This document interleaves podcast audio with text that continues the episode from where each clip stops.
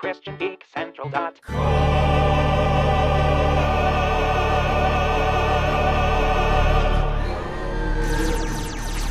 Episode 565. Warning, access restricted. Please submit to DNA verification. Processing. Verification complete. Access granted. Welcome.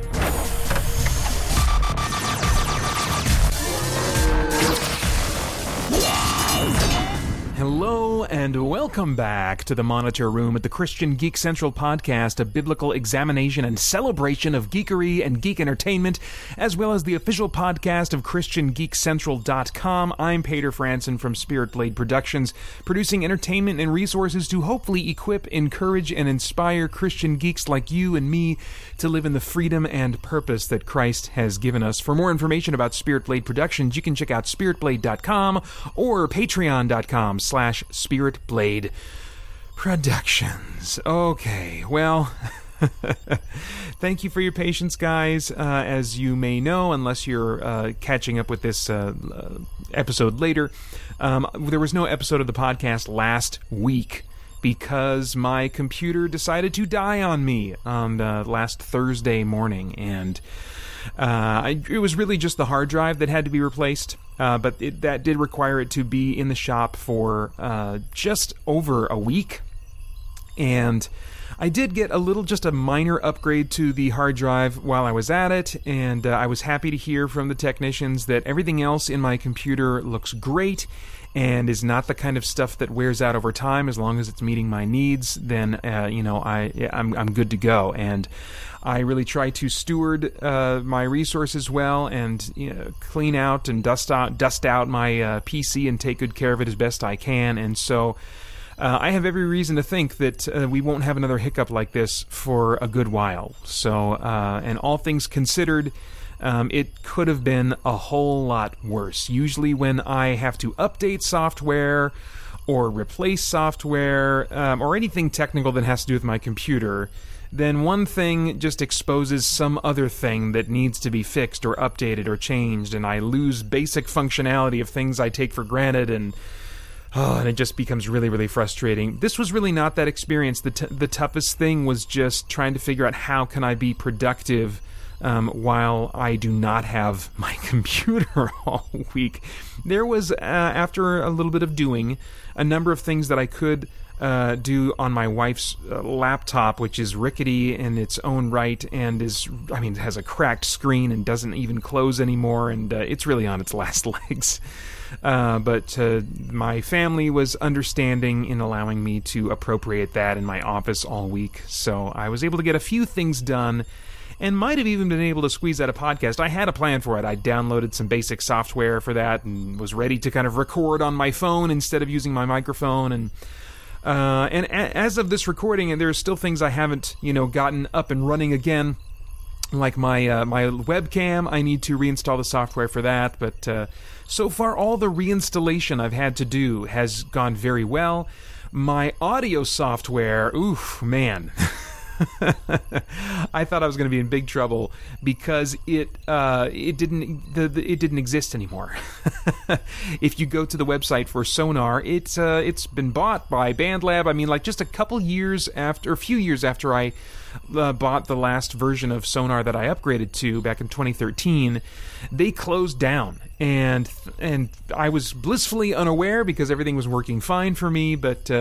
Suddenly I find that in 2017 they uh, well 2016 they shut down. 2017 they were like purchased or something like or 2016 they were purchased. I don't know whatever it is. Here's the bottom line. The ba- they were purchased by uh, Gibson who's got this line of software called BandLab. And this is going somewhere that might be relevant to you. If, if you're into podcasting and stuff like that or if you're interested in doing any kind of creative stuff that has to do with audio you can basically now get the um, the audio software that I've been working with for years um, for to do my audio dramas and stuff like that. In fact, I suspect it's an upgraded version with more features than the one I originally had. You can get it for free now. Uh, as part of their whole BandLab initiative, which they're trying, it's it's something to try to encourage creators to uh, collaborate with each other and stuff like that. Now, I'm a hermit creator, so that that doesn't mean anything to me. But as part of that initiative, they are making this new updated version um, that they are just calling Cakewalk by BandLab. Cakewalk by Band Lab, um, and uh, and it's completely free. Uh, so I and and it reads all of my old files and it does you know so far just a little bit that I've gotten into it seems to have all the features and probably more that I'm used to working with and uh, is very much the same as what I've been working with. So anyway, if you were interested in doing anything you know creative, be it audio drama or podcasting, you know, or music or whatever, and uh, you want some good software that at least I've been happy with over the years, you can get Cakewalk by BandLab for free, as has been the case for a few years now. But uh, anyway, um, yeah, I, I, I, couldn't get an updated version. I'd lost the the keys, the whatever you call it, the license key for you know. Uh, my life is just a mess. so, but this time. Uh, God gave me grace and uh, worked things out for my immediate good instead of just my ultimate good, as He promises. Um, anyway, so, uh, if you're hearing this, it means that I was at least able to do all the procedural things that I usually need to do in order to get a podcast up. Um, so, on the show today, as we get into it, a review of the movie Scary Stories to Tell in the Dark, which I recorded with my iPhone uh, last week. Um, and so, but haven't, you know, I put it up on the YouTube channel today, and now you guys are getting it today. But anyway, um, and then also some news and highlights from the Christian Geek Radar Plus uh, a new part of our weekly news and updates segment that might interest those of you with weight loss goals.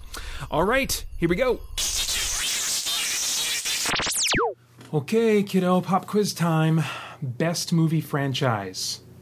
The Terminator. Hmm, not even close. The Matrix. Best TV show. Star Trek. Star. What? Farscape. You have to know that it's Farscape. Like you're not even my son. Unless you're not my son. I don't like your voice. It irritates me. Hey, wait. Let's make another hole. No, please. And another, and another, and another. You are very messy.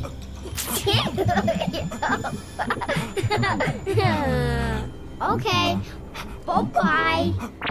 Scary stories to tell in the dark. First, I have to apologize. Um, I'm recording just using my phone right now because my computer decided not to start yesterday morning, so it is in the shop. I'm hoping to get it back soon.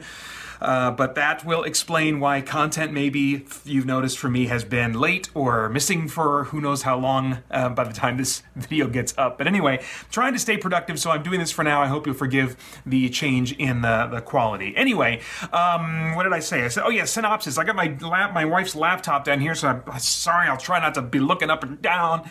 Uh, but I'm going to do that anyway. Um, it's 1968 in America. Oh, this is the synopsis from IMDb, by the way. It's 1968 in America. Change is blowing in the wind, but seemingly far removed from the unrest in the cities is the small town of Mill Valley, where for generations the shadow of the Bellows family has loomed large. It is in their mansion on the edge of town that Sarah, a young girl with horrible secrets, turned her tortured life into a series of scary stories written in a book that has transcended time. Stories that have a way of becoming all too real for a group of teenagers who discover Sarah's terrifying tome. All right, so let's talk about the, the basic uh, vibe of this beast and what this thing is. It's based on, um, as many of you may know, the Scary Stories to Tell in the Dark anthology series of books. The writer author team escapes me at the moment, but anyway, this ditches the anthology format of those books and basically hangs four to six arguably scary stories uh, on a beefed up skeleton of a story that the, that the individual haunts and curses and killings and stuff all hang on. Um, I really would have preferred much more of an anthology kind of style, like the the old Twilight Zone movie or trying to think of like maybe Amazing Stories. Was that a miniseries? I can't remember. But anyway, um, you know, just like give us a few uh, brief scenes showing people telling stories around a campfire, and then cut away and give the beef of your time, as much time as possible, to fleshing out, you know, maybe four to six, you could do six probably, uh, scary stories, each in a, with a totally different setting, totally different characters, and give each of those about 15 to 20 minutes. And I mean, with commercials and, you know, factored in, that's how long uh, a lot of, you know, 30 minute sitcoms and other types of shows were uh, for years. And so I think you can do a lot actually with 15 to 20 minutes. Um, and I really wish they would have gone that route. I found that the teenagers were not very interesting or fleshed out to me compared to, you know, like the movie Super 8 or more recently It Chapter 1. Um, I, I really like my protagonists to uh, have character motivations fleshed out so that I can feel for them. Then, then it makes their impending doom uh, that much more intense for me because I'm invested. I care about them. I want them to live because there's some kind of a thing in their lives that they want to experience, they want to bring about, they want to do. There's some kind of arc that the that, that, that is proposed that makes me as a viewer want to see them reach that fulfillment. And so when their life is cut short, it makes it all the more, you know, intense for me. But when you don't do that, then I'm just like, you know, it becomes kind of generic teen slasher flick. I mean, that's not the style of this movie. It's not a slasher flick, but you know what I mean. It's just like just it's just people getting picked off, you know, and you don't really care. And and I want to care a lot more than I did for this movie. Oh no, did my notes just like totally? Oh my gosh. Uh, so while I'm trying to get my wife's laptop working again, can we please? Um, what, what, else can I say about the story? this is uncut. Dang it, I'm not stopping. Um, let me put in the password again. Oh my gosh, this has just been terrible. Um, I've actually been dealing with it emotionally a little bit better than, than last time. There it is. All right, my notes are back up. Uh, Jeez, we all survived that together, didn't we? Um, oh yeah, you've got this backdrop of the, you know, it's the 1960s, and it's the backdrop of um, n- the Nixon's election, and which is kind of a weird thing to like. The, I don't know if they're playing up a theme at all of like the draft. The draft is a is a main part of one of the characters' kind of uh, backstories. The one of the few that is fleshed out just a little bit, you know, and. Uh, I just, I, it wasn't doing anything for me, you know, to have this theme of Nixon's election and the draft and the Vietnam War part of the background. I'm like, this, uh, why are you giving any time to this? They didn't give a ton of time to it, but precious seconds, precious seconds, you know, that could have been given to uh, a more of an anthology kind of thing with more fleshed out stories and stuff. Um, and uh, let's see here, the characters and the story were also structured and presented in a way that by the last 20 minutes of the movie, I knew who was going to survive. And I hate that. I hate being able to tell. It's like, oh yeah, they're doing this. Just just when you see enough movies or read enough stories or whatever, you just kind of, at least for me, I end up, you know, on a meta level, my thoughts intrude on the story, and I'm like, well, they're to live because A, B, and C, you know, has to happen, you know. So, or they clearly want me to feel this and desire this, and so, and it's very few movies that subvert those expectations, and this one did not. So that was a bummer. The actor performances, um, I thought were all fine, but there there weren't any standout performances to me young actors usually means uh, young and less skilled performers. So I often struggle to connect with protagonists that are, you know, this age or younger. And if the script makes them unrealistically brave or psychologically intact in ways that I don't think they would be or should be given their circumstances, and that was a case, you know, going on in, in this movie as well, then I check out even more when their performances kind of follow suit and also maybe just don't feel quite as realistic as as they should, you know. Um, now, how much the actors could have added, how much subtext they would have been permitted. You know, a lot of this could have been direction, so I don't know. But ultimately, that that com- that that final result of the performances is a combination of what the actors are doing, what the director wants them to do, and what the editor chooses alongside the director in the end. And then you've also got the script to begin with, so it's hard to know exactly, you know, what's uh, what's the cause there. But anyway, I I didn't connect with the performances for one reason or another. Um, as far as the visuals and how they basically how this movie looks, um, the the hauntings and the deaths were easily the best part of the experience for me. They took direct ins- direct inspiration visually from the art style and the design of creatures and ghosts and monsters from the original books, and I think that really helped the experience a lot for me in a big way because th- those are some disturbing. Just Google some images from the original Scary Stories to Tell in the Dark book. Those are disturbing, like weird ink pencil. I don't know what the style was, but it's uh, it's it is disturbing to look at. Um, the shooting style also did what it needed to do in order to really keep me engaged. You know, it used all the right tricks that, you know, even though I was kind of aware, oh, they're doing this trick, you know, I was like, well, they could go this way with the trick or that way with the trick. There's just enough difference in how these kinds of things are shot that I was, you know, still kind of in suspense, you know, in the moments that I should have been in suspense. And so, uh, and that's even, you know, feeling pretty confident that such and such character was going to die, you know. Um, the climactic sequence however, um, was you know already hurt by the script, and it was deflated even more for me by the use of a very CGI-looking creature at the end, especially the creature's face. Uh, facial animations just almost always look cartoony for me, even when they are cutting edge. Part of that's just because, as some of you know already, my eyes are cursed to pick out CG when it is happening, especially if it is mimicking something biological or some kind of living thing, you know. And so when you do a humanoid face and its facial movements, it's even just its eye movements or whatever, and this one was doing all kinds of facial expressions and stuff, I was just like, oh man, it just totally took me out of it. And uh, I really wish they would have just used somebody in makeup, at least for the face, and then do CGI with whatever else they want. But, you know, when, when they're trying to scare me with the face, then let an actor do that, you know? Um, or, you know, some kind of half and half technique. I don't know. Anyway, as far as like themes, is there anything of moral, philosophical, philosophical or spiritual significance going on. Just let me let me make sure my phone doesn't fall asleep. Um, in this story that might stimulate some worthwhile thought or conversation, and uh, I think maybe there's arguably a theme about not blaming yourself for tragedies that you are not actually responsible for. But the stronger theme to me seemed to be uh, could be stated as this: Don't let being a victim turn you into a monster. Um, this is a most strongly stated, really, at the climax of the movie, and I think it's important for us to remember, you know, as geeks, you know, many of us have been misunderstood or even been victims at some point in our lives that that has left a mark on us, and sometimes those scars can make it easy for us to uh, feel angry or to have just an ongoing undercurrent of bitterness toward life and the world, you know, and and uh, and so and and that can make us feel entitled to kind of mistreat other people. You know, my life is crap, so you know they need a taste of it too. You know, everybody needs to understand me better, and I can bring that about by making their lives, you know, a little bit crappy today. You know, we may not, you know, actually bring those specific thoughts fully fleshed out to mind, but it's surprising how that kind of thought, uh, almost on a subconscious level, can drive the things that we do, the way that we interact with other people. Um, and so I think it's a, it's important when we're angry to ask ourselves, okay why am I angry right now?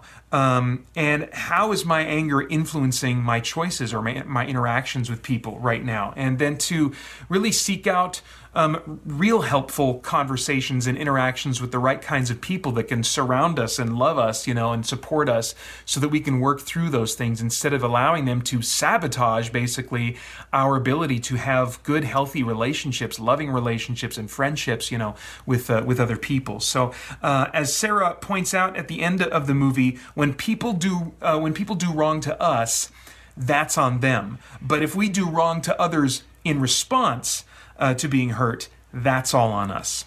Um, let's see here. I have no idea what your tastes are in movies, but if I were a time traveler, I'd go back in time and say, Paeter, Oh man, skip this one. Um, the haunting and death sequences are cool and intense, but not enough to make the rest of it worth sitting through for you. But hey, jump on Amazon.com, see what a you know collection uh, of those those original anthology books uh, is going for these days. That's been on your bucket list to put on your bookshelf, and you know maybe now's the time. This movie will kind of uh, remind you of that.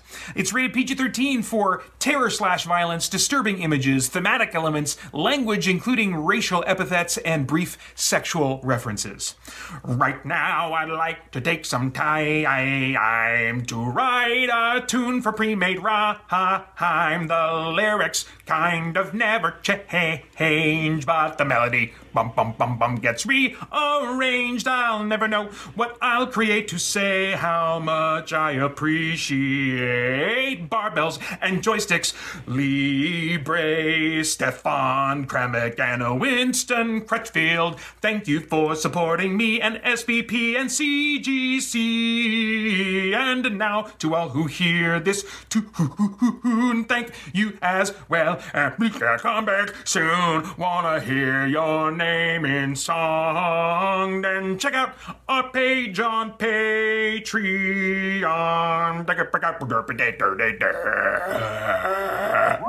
I want to remind you guys to check out the other members of the Christian Geek Central Network, such as the Strangers and Aliens podcast, the Theology Gaming podcast, the Untold podcast, POS TOS, Helix Reviews, and the Retro Rewind podcast. For more information about the CGC network, visit ChristianGeekCentral.com.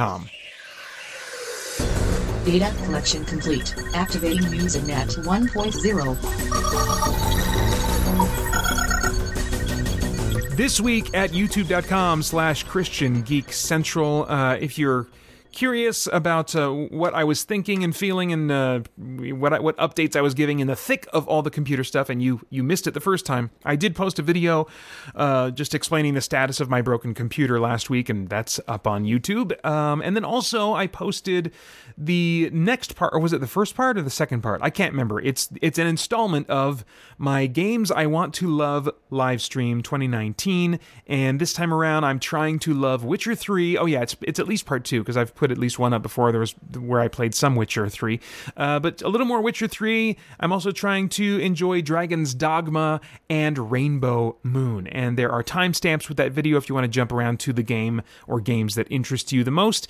Also, by now you should be able to see my scary stories to tell in the dark uh, uncut review up on the YouTube channel. And finally, last night I posted a video called Christian Response to The Boys Episode 5 Good for the Soul. Uh, after I posted my uncut review of the first season of The Boys on Amazon Prime, um, a number of you guys expressed interest in hearing my more detailed thoughts about this specific episode of the season that was really, uh, you know, uh, uh, intended or not, a 50 minute or 40 minute or however long the episode. Well, I guess each episode is about an hour long.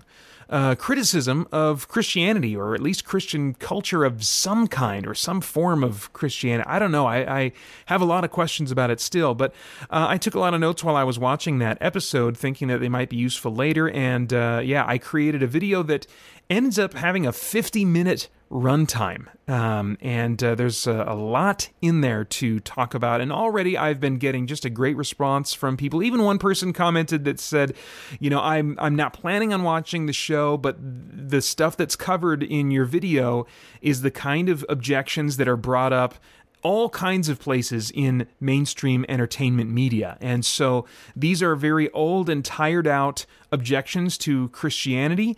Um, and uh, really, what I'm trying to do with this video is respond to them, um, but also try to have myself and in the process model a heart of love for the people that might be posing these objections, you know, and how we can potentially meet them where they're at.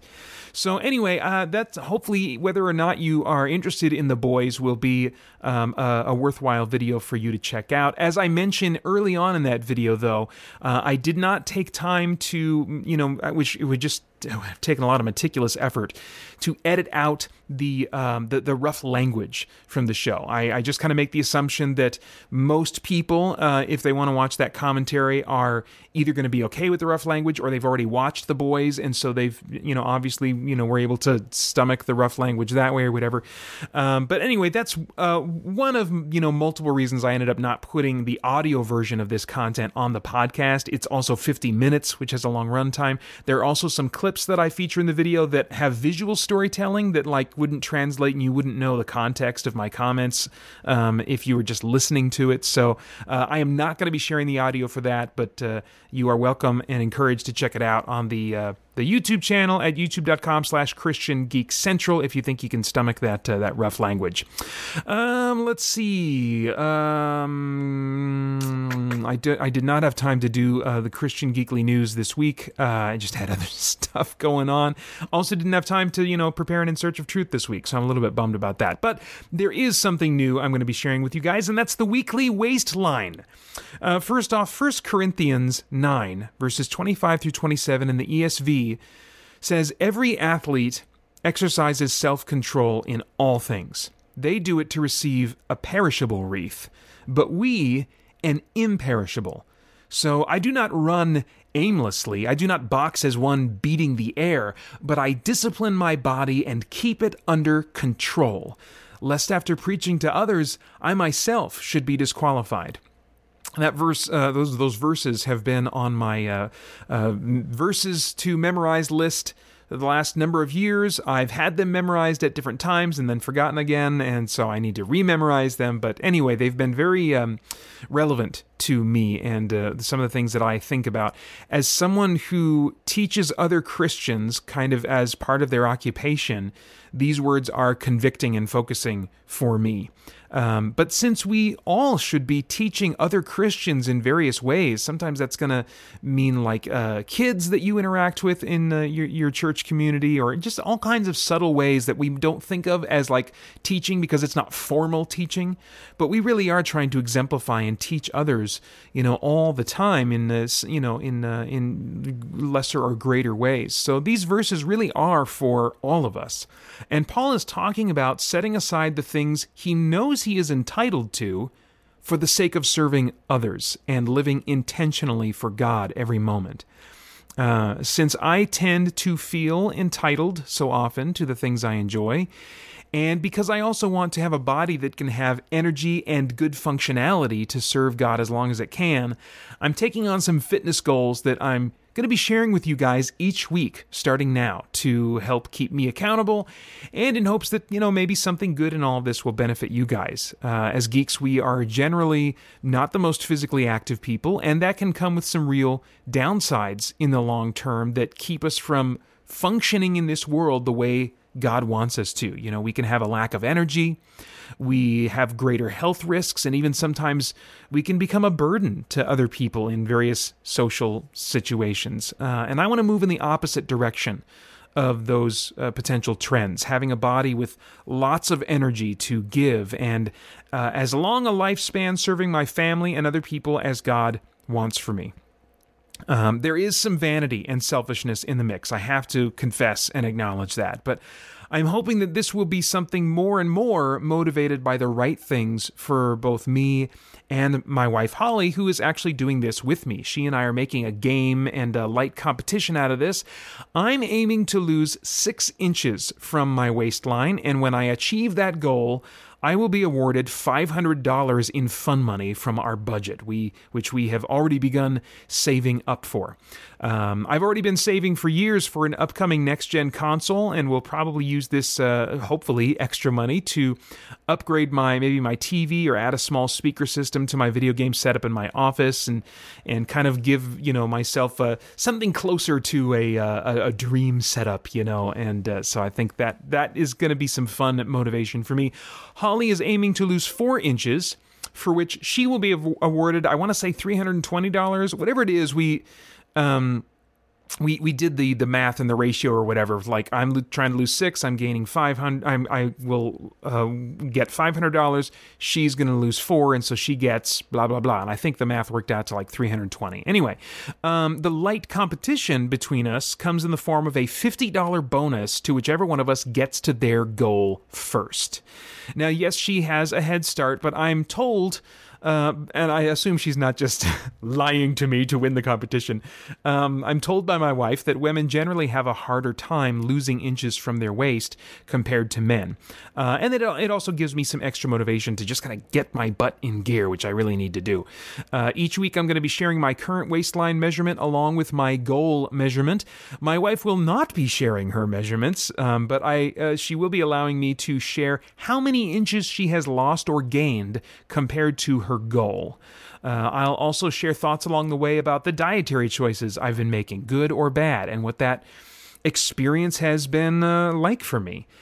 Um, I had intended to start this report last week, but you know I had those computer issues I mentioned earlier that prevented an episode from being produced. But uh, so anyway, our starting points when Holly and I made this agreement were uh, for Holly what we'll call goal plus four inches as her starting point.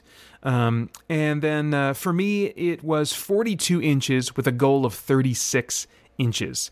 Uh, we had dinner with family this week, and I didn't go nuts, but I also didn't hold back as much as I wanted to. You know, it wasn't a controlled environment. We weren't making the food, you know, it was just lots, it was like good barbecue ribs or whatever. Um, so I didn't hold back as much as I had intended to. I am going to see if I can drink one less Pepsi or at least one less soda this week. I always kind of like when I review a movie, I get um, a Coke, to, a big Coke to go because I have one of those loyalty cups that gets a cheap refill every time I go, and I get I'm part of their loyalty program, so I also get like a free medium popcorn for every movie ticket that I buy, you know. And so usually, you know, every time I review a movie, I, I get one of those, and so I'm thinking maybe I'll um, I'll maybe still get one of my allotted Pepsis that I allow myself this week because I did not review a movie uh, I didn't go see a movie. You know, I put the review up from last week's review that I did, but uh, I don't know if I can make it through today. If I can make it through today, um, but I think maybe going forward, I'll I'll try to get down to one Pepsi a week more often, or maybe all the time whenever I get a Coke to review a movie. We'll see. Oh man. Um, I've also really been cutting meat out this week, and going forward, that's what I really want to try and do. Experimenting with some organic vegetarian options, which that whole phrase "organic vegetarian" sounds disgusting to me. But the, you know, the things I've been trying have been a lot better than I would have thought. Um, Beans in all their variety are likely going to be a big part of my diet, uh, which works out nice for someone who likes spicy foods, which I do. So there are some uh, Mexican style things that uh, can be, you know, very bean centric. Uh, and I can just, you know, try to leave the dairy out of the equation. Um, I've barely creeped when I measured on Wednesday. We're measuring every Wednesday, and then I report on uh, when I record the podcast on Thursday or Friday. I've barely creeped below 42 inches, uh, which was my starting point, like two eighths of an inch. Um, but I'm not going to re- really report a real change until at least hitting a half inch increment. So I'm still counting myself at 42 right now. Holly is already at plus three inches from her goal, so she has a real head start and fewer inches to go, which means I really need to get serious. Uh, Holly and I have both been exercising regularly for years now, and that has certainly helped, but we both recognize that to really go where we want to go, we can't just say yes to exercise. We need to say no to a number of foods and treats we enjoy, learning to eat mostly for health and sustenance rather than regularly eating and drinking for pleasure. And that's where this becomes really a spiritual discipline at some point, you know, learning to say no to myself when I so often say yes, uh, keeping my eyes fixed on the purpose of my body in this life and making choices that serve that purpose and later experience the rewards for doing that. Again, as Paul says in 1 Corinthians 9 25 through 27, every athlete exercises self control in all things. They do it to receive a perishable wreath, but we an imperishable. So I do not run aimlessly. I do not box as one beating the air, but I discipline my body and keep it under control, lest after preaching to others, I myself should be disqualified. I almost had to memorize them. I just glanced down once or twice. Well, I'm, I'm going to be bringing that verse back, I think, every time for this segment. Anyway, I'm, I won't normally spend this much time on these weekly waistline updates. Uh, it's likely just going to be a quick measurement update, a quick reminder of the purpose in what we're doing, and some brief comments on how the week and my choices have been going. So you can stay tuned for an update on our weekly waistline next time. And once again, as a reminder, there's a ton of content rolling out all the time from Christian Geek Central, movie and video game reviews, uh, even recently a board game review, ongoing in depth Bible study with specific geek application, Christian geek industry news, gaming live streams, and a ton more. And for as little as $1 a month, you can help make sure all that content keeps going and growing in the future and get yourself some exclusive content as well. I want to say again, I'm so grateful for the support of all our Spirit Blade insiders who have made it possible for me to continue in this work. Thank you so much, you guys. For more info, visit patreon.com slash spiritblade productions. Scanning for Christian geeks. Subject located. Verifying status. Christian geek status verified. Begin data transmission.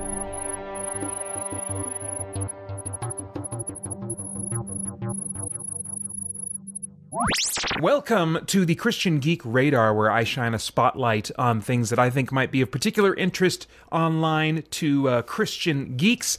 Uh, this month, got a few things for you. First off, supersonicpodcomics.com is a re- recently launched uh, podcast fiction universe. It's basically superhero audio drama, several different podcasts, all part of the same unified superhero universe.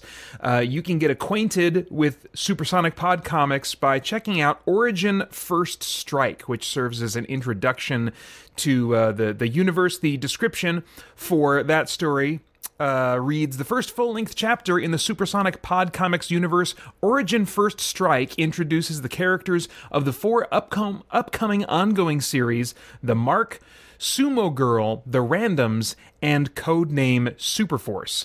When an object approaches the Earth from outside our solar system, the members of codename Superforce are called upon to protect the world. No matter what the outcome, the lives of many people are about to be profoundly changed. Um, the let's see that's that's kind of like the origin story and then it's it's already launched into let's see one two three four more uh different podcasts that follow uh, more individual characters. We've got the Mark number one, uh, Sumo Girl number one, Codename Superforce number one, and most recently the Randoms number one. All those available uh, for free. You can check it out at Supersonic podcomics.com and this is made by some of uh, some christian comic book creators like uh, let me see if i get my story straight here who's behind this. Uh, ben avery and oh let's see where's the deal here? I should have had this ready. Uh, ben, ben, avery and j.s earls who have both been involved in the creation of both uh, mainstream and christian comic books over the years and so they're bringing their expertise and their background to uh, to this project, which I think is a really cool idea. Anyway, as I said, you can get more information at supersonicpodcomics.com. Then on the video game front, Vertigo Games, the developer, uh, the Christian developers behind mainstream game Arizona Sunshine and a number of VR titles, have put all of their games on sale with uh, PlayStation's big summer sale event going on right now, and uh, you can get like you can save sixty five percent on Arizona Sunshine um, from now until August 20th at uh, 8 a.m., which I assume is maybe Pacific time. I'm not sure. Probably should think in terms of August 19th just to be safe. But uh, anyway, if you've been curious about Arizona Sunshine or any of Vertigo Games' VR games, uh, you can check them out on the PlayStation Store right now, and they uh, are, are pretty nicely discounted. Uh, and now for some news from the world of Christian geek fiction publishing, let's turn it over to Adam David Collings.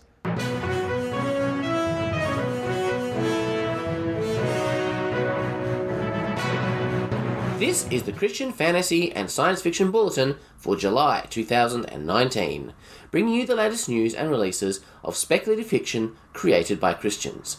I'm Adam David Collings. Paul Regnier has released Paranormia.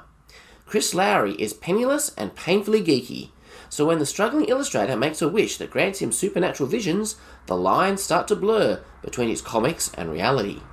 After he crosses paths with a protector who calls himself an angel, Chris must decide if being a hero is worth the danger. This urban fantasy features an underdog hero and Regnier's signature humour. Lindsay A. Franklin is releasing The Story Raider on the 23rd of July. This is book two in the Weaver trilogy. Deceiving an Empire is a treacherous game. This series follows the adventures of Tanwen, who doesn't just tell stories, she weaves them into crystallized structures that sell for more than a few bits. Steve Rzasa has released The Echo Watch, book one in the Dominic Hale series. Dominic Zine is overwhelmed. And then he meets Nick, who looks just like him and can imitate him perfectly. Nick's here to help out. And wouldn't we all like a second version of us that can help out when we're busy?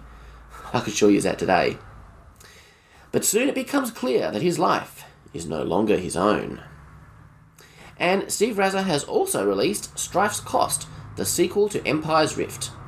This book is set in Kevin J. Anderson's Takamo universe, which is a sprawling space opera setting with alien races and lots of space battles. Does this man ever sleep? ben Wolf has released The Crimson Flame, book one in the Blood Mercenary series.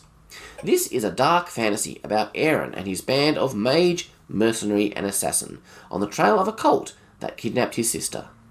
Along the way, they'll unravel the ancient secret of the Crimson Flame. Christina Libianco has released The Guardians, Warrior Angels. Elsie thought angels and demons were only characters in fantastical stories, until she found herself in the midst of a war spanning millennia. Drawn into a mission to find a stolen religious artifact, she discovers how evil the dark can become. Kyle Robert Schultz has released Deadwood, The Return of Crockett and Crane. Monster hunter and part time centaur Todd Crane didn't ask to be sheriff of Deadwood. For one thing, he's never had an easy time staying on the right side of the law. For another, he's too busy trying to find a dangerous sorcerer who nearly destroyed the United States of Neverica. But he's the only one who can thwart the schemes of a powerful magical entity manipulating the town from the shadows.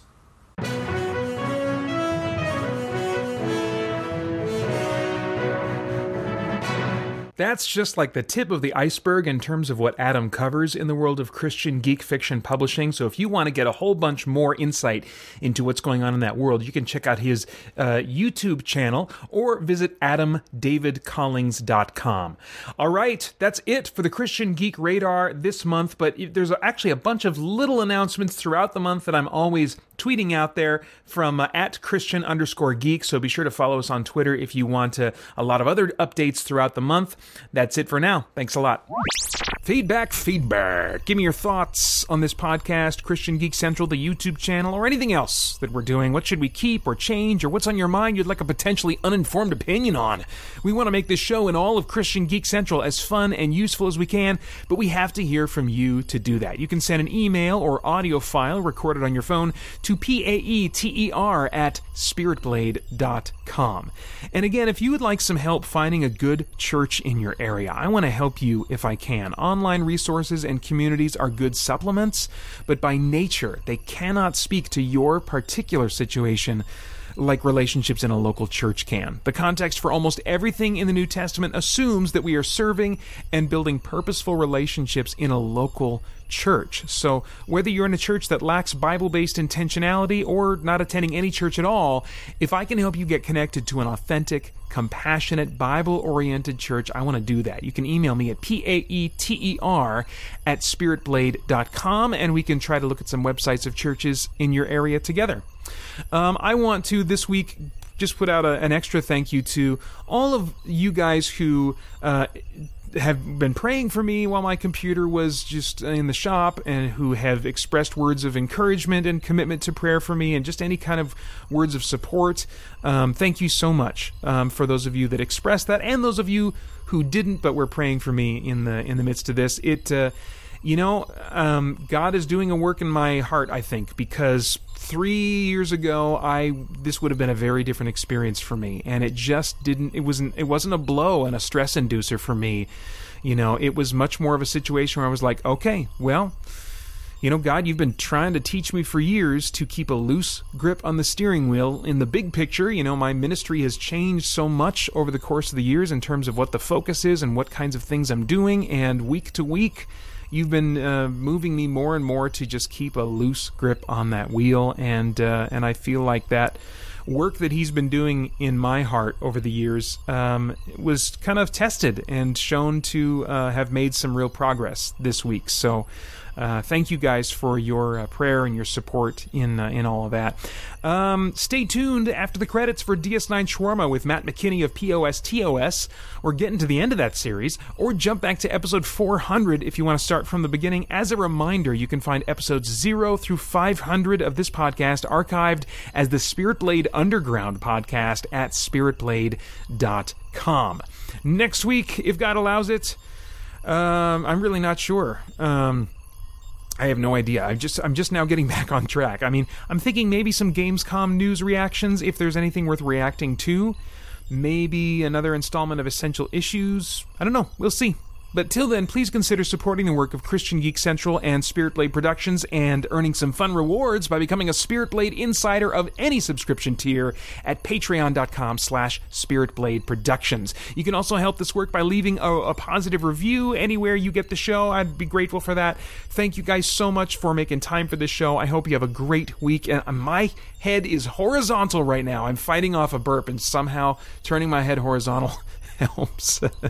but I do hope you have a great week and that you'll join me next time here on the Christian Geek Central podcast as we continue to geek out and seek the truth.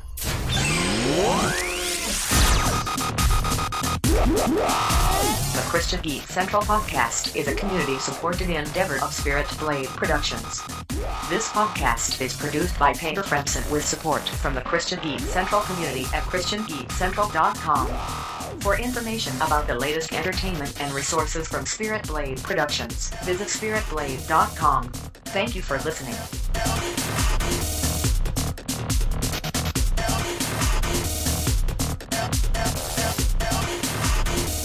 Something's coming through the wormhole. The Dominion has endured for 2,000 years and will continue to endure long after the Federation has crumbled into dust. Five years ago, no one had ever heard of Bajor or Deep Space Nine, and now all our hopes rest here. And that's Penumbra, the beginning of the finale spin of the last seven or eight episodes. Uh, what do you think overall, Kim? It's hard because this one's mostly setup. It, it wasn't bad.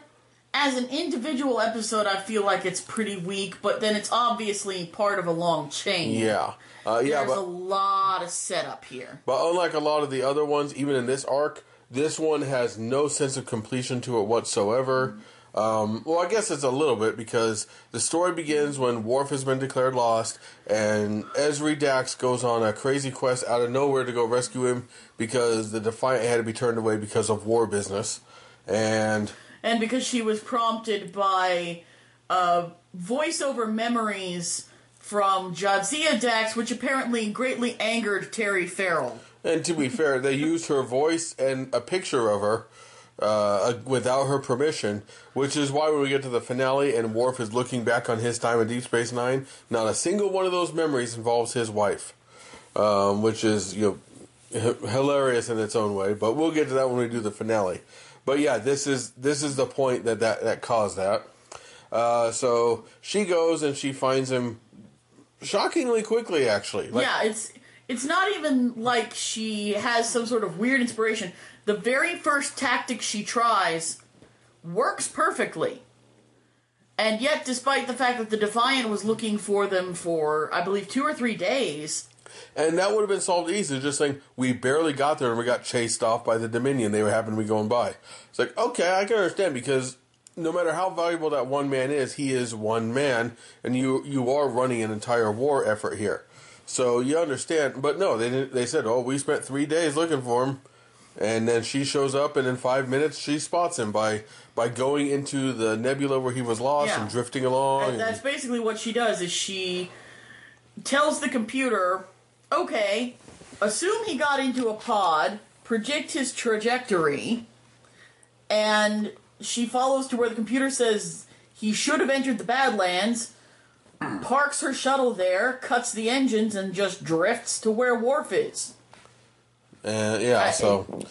Uh, and then the rest of it is bad rom com theater as they're fighting, they're bicker, bicker, bicker. Then they have to crash land on a planet, and bada bing, bada bang, they're joined at the hip in the dirty way. And And this is something that I personally hate in fiction. I call it bicker, bicker, bicker, screw. it's pretty close to what they do, too. I, so uh, yeah, I, I hate it when you see a couple.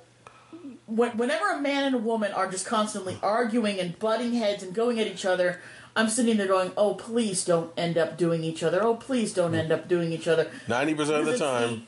it is the lamest, shallowest relationship dynamic, and I have to imagine, even if you see them happy with each other when the credits roll, they're not going to be happy with each other six months from now. It, it, it's it's a weird dynamic, and it's always late. And this is a lame one.